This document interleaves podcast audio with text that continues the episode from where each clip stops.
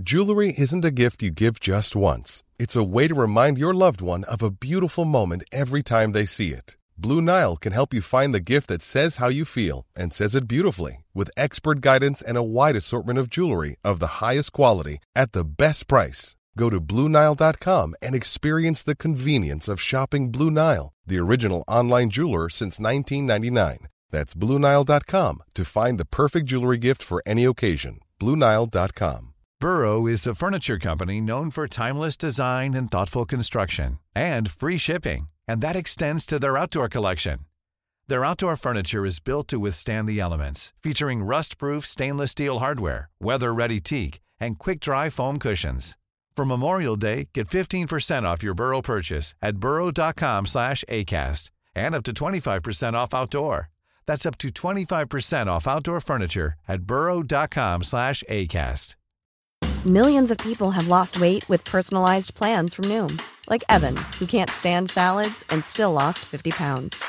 Salads, generally, for most people, are the easy button, right?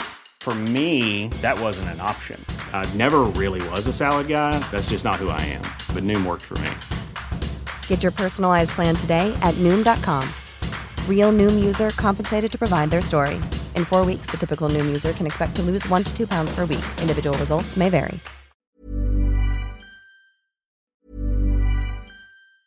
There's never been a faster or easier way to start your weight loss journey than with PlushCare.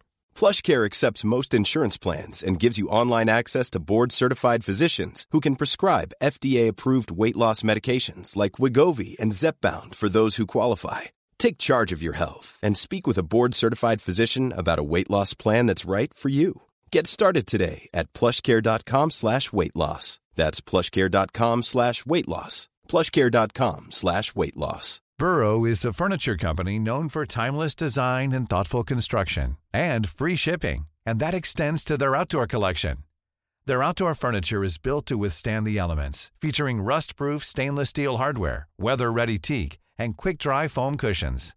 For Memorial Day, get 15% off your Burrow purchase at burrow.com slash ACAST and up to 25% off outdoor.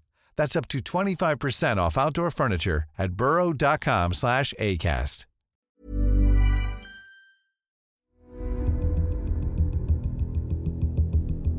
Les histoires du crime Matteo Ferrux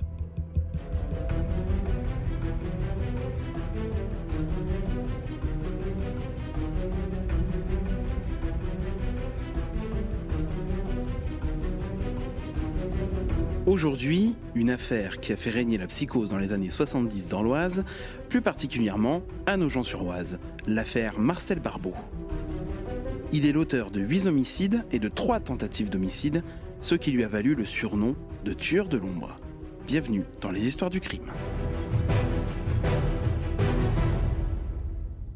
Le début de notre histoire se déroule en 1969 à Nogent-sur-Oise, dans l'Oise, une commune située dans le district urbain industriel de Creil, à une cinquantaine de kilomètres de la capitale.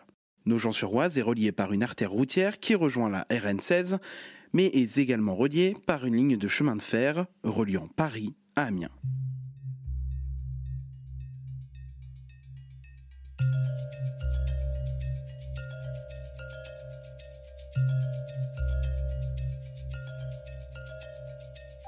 Sommes le soir du 10 janvier 1969. C'est l'hiver et la nuit tombe rapidement. Françoise Lecron, épouse d'un ingénieur de l'usine Saint-Gobain, est dans son pavillon situé non loin d'une chemin de fer.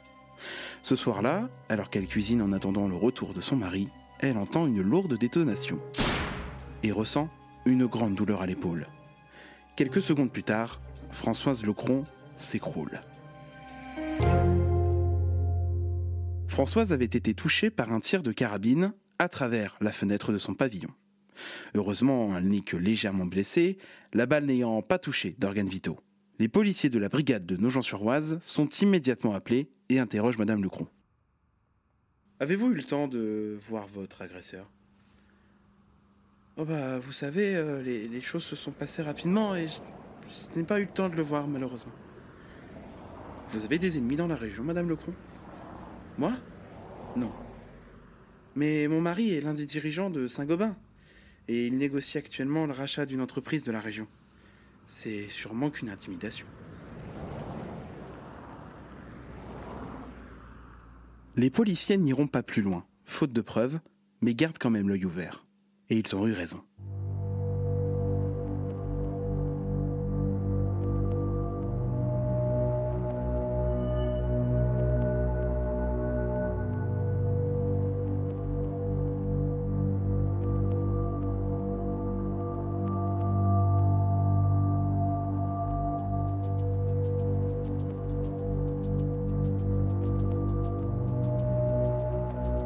Quatre jours après la tentative d'assassinat de Françoise Lecron, une nouvelle tentative intervient. Cette fois-ci, cela visait Michel Louvet, 17 ans. Elle regagnait le domicile de ses parents dans la nuit. Dans la rue, elle entendait, elle aussi, une détonation. Comme Françoise Lecron, elle ressent une forte douleur au ventre. Et elle s'écroule aussi.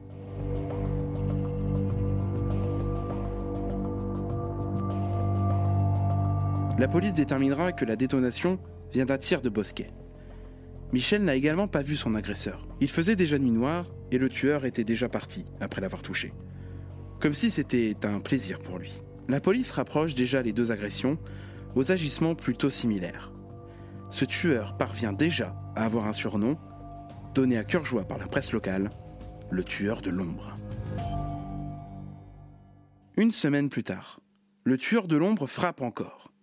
Thérèse Adam, 49 ans, est une représentante en cosmétique. Comme chaque soir, elle regagne son domicile, elle se gare,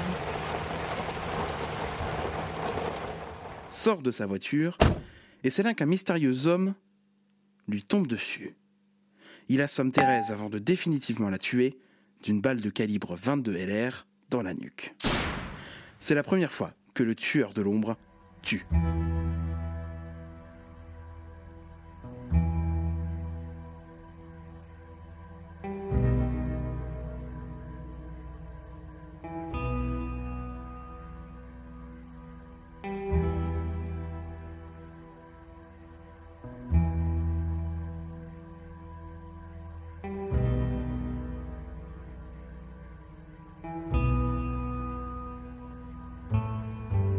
Le corps de Thérèse Adam sera retrouvé le lendemain matin par un passant. Son corps avait été dissimulé dans un fourré le long de la voie ferrée située non loin du domicile de la victime. Évidemment, à l'annonce de cette nouvelle, la ville est en émoi. Comment cela a pu arriver? Après cela, nos gens sur Oise retrouvent son calme, en essayant tout de même d'oublier ce drame qui n'a jamais été expliqué.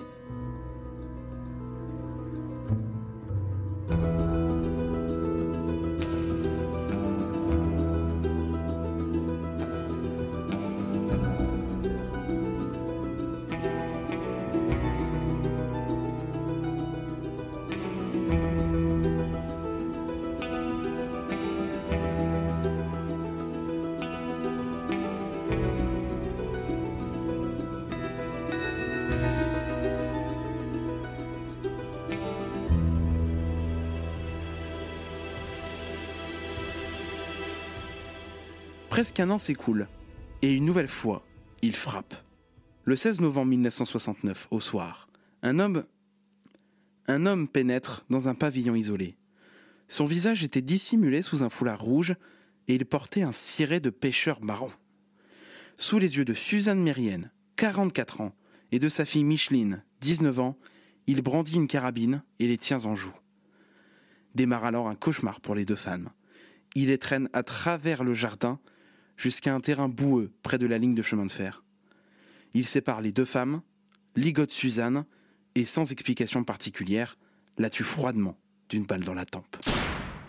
Pendant ce temps, Micheline, elle, a eu le réflexe et le temps de s'enfuir. Son deuxième réflexe a été de se rendre immédiatement au commissariat de Creil. Devant les policiers, épouvantée, elle décrit.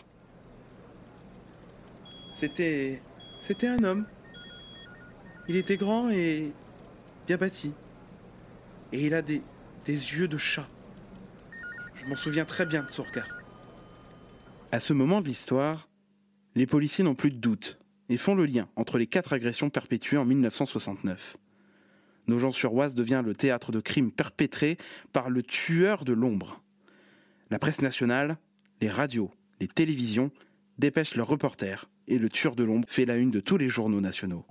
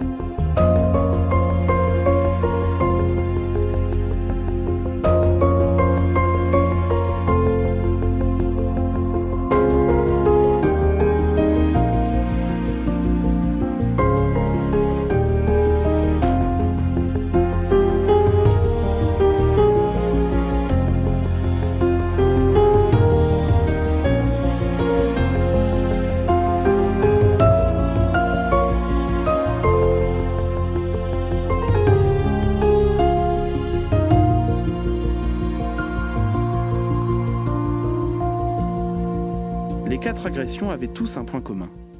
Les victimes étaient toutes des femmes aux cheveux bruns.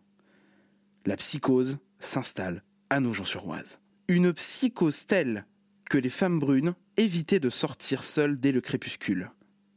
On raconte même que les femmes brunes se faisaient faire des teintures pensant éviter le tueur de l'ombre. Étonnamment, pendant plus de trois ans consécutifs, le tueur de l'ombre ne fait plus parler de lui. Tout le monde pensait qu'il s'était décidé à arrêter ou qu'il avait changé de région. Il s'était trompé.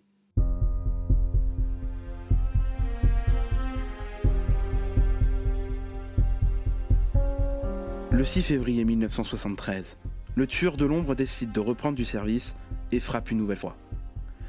Le corps d'Annick Delille, âgée de 29 ans, ouvreuse de cinéma, fut retrouvé à demi-nu, proche du centre de Nogent. Le tueur l'avait assommée d'un coup de matraque derrière la tête, avant de la tuer d'une balle de 22 longs rifles dans la nuque. La police fait évidemment rapidement le lien et réouvre le dossier du tueur de l'ombre.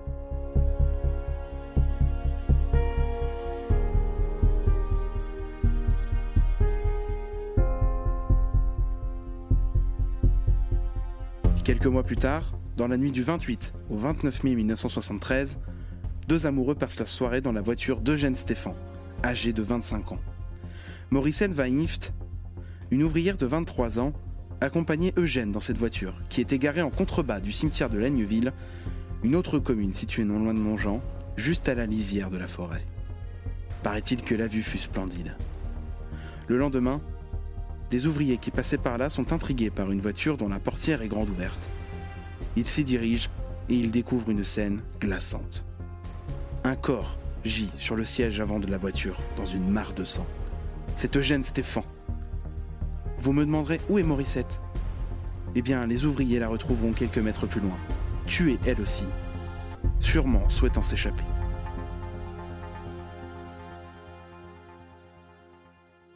Devinez le mode opératoire. C'est pourtant simple.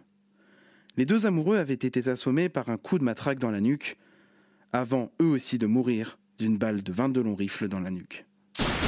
La police, qu'en dit-elle? Eh bien, ils en sont persuadés par le mode opératoire. C'est une nouvelle agression du tueur de l'ombre, bien qu'il se soit attaqué à un couple et non plus à une femme brune, seule.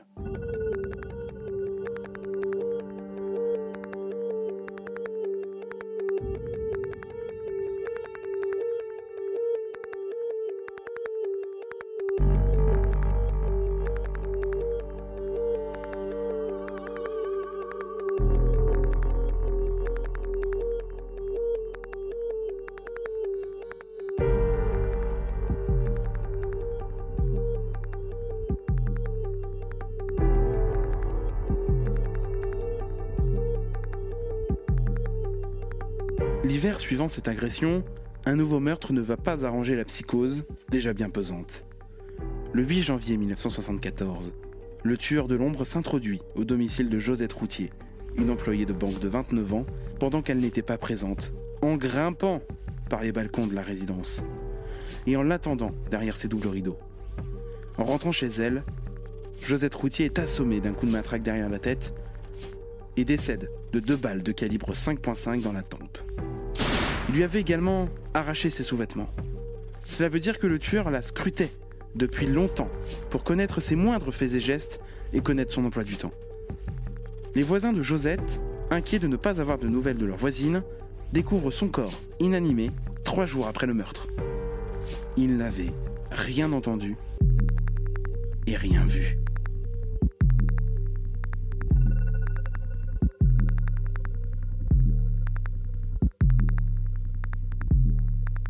C'est en septembre 1974 que les choses vont changer. À la police, l'inspecteur divisionnaire Daniel Neveu fut muté à Creil. C'est notamment Daniel Neveu qui résoudra quelques années plus tard l'affaire d'un autre tueur en série dans l'Oise dont nous parlerons prochainement dans les histoires du crime. Daniel Neveu, jeune policier de 34 ans au parcours sans faute, se voit confier l'affaire du tueur de l'ombre.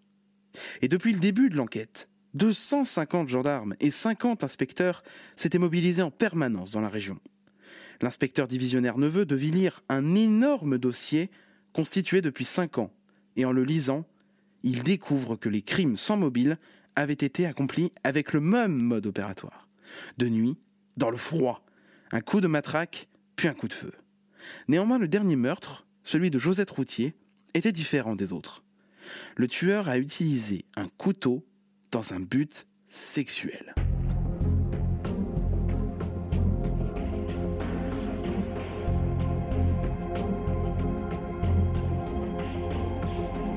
En 1975, avec l'arrivée d'un nouveau commissaire, celui-ci veut que les choses s'accélèrent.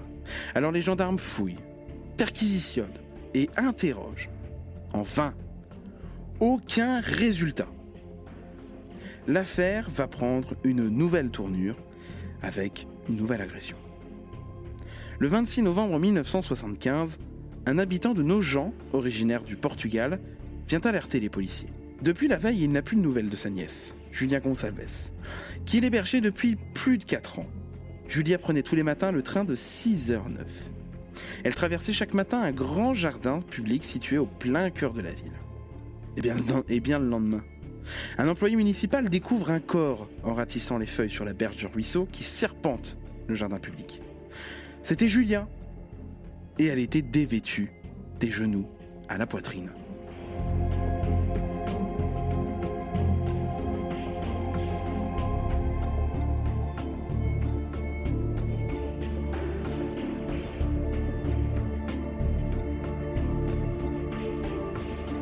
Après l'enquête, on détermine que l'assassin l'avait attendu, tapis dans l'obscurité, et que lorsque la victime s'est approchée de lui, le tueur l'a assommé d'un violent coup à la tête, avant, elle aussi, de la tuer d'une balle de carabine dans la nuque.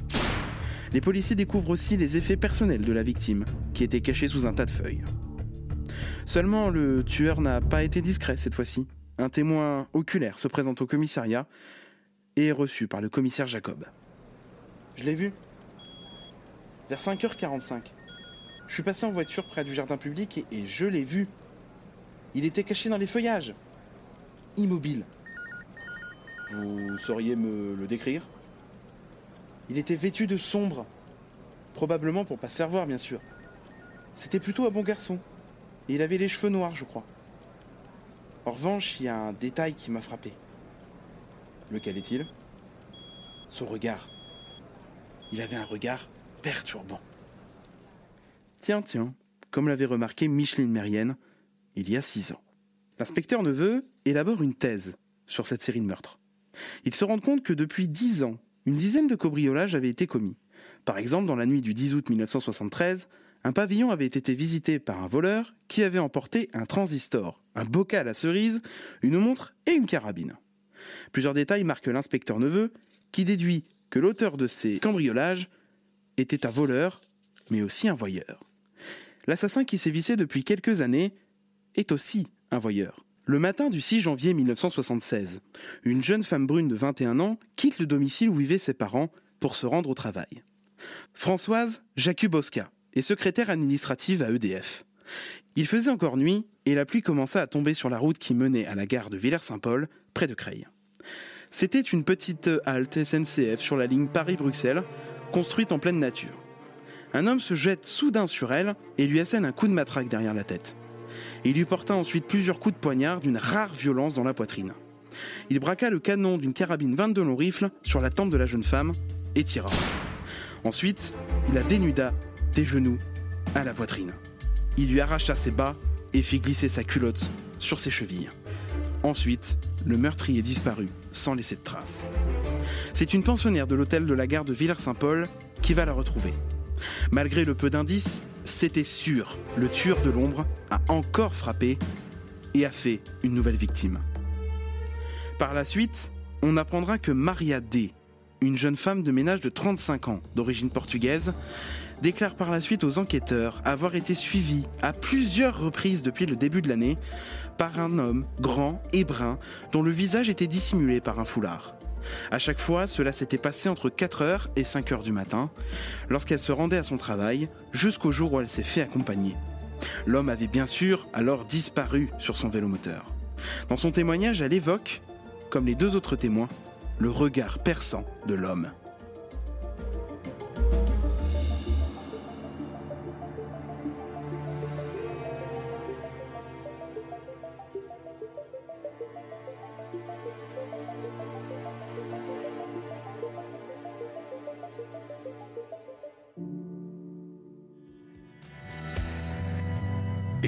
D'autres histoires du crime sur toutes les plateformes et sur graphite.net.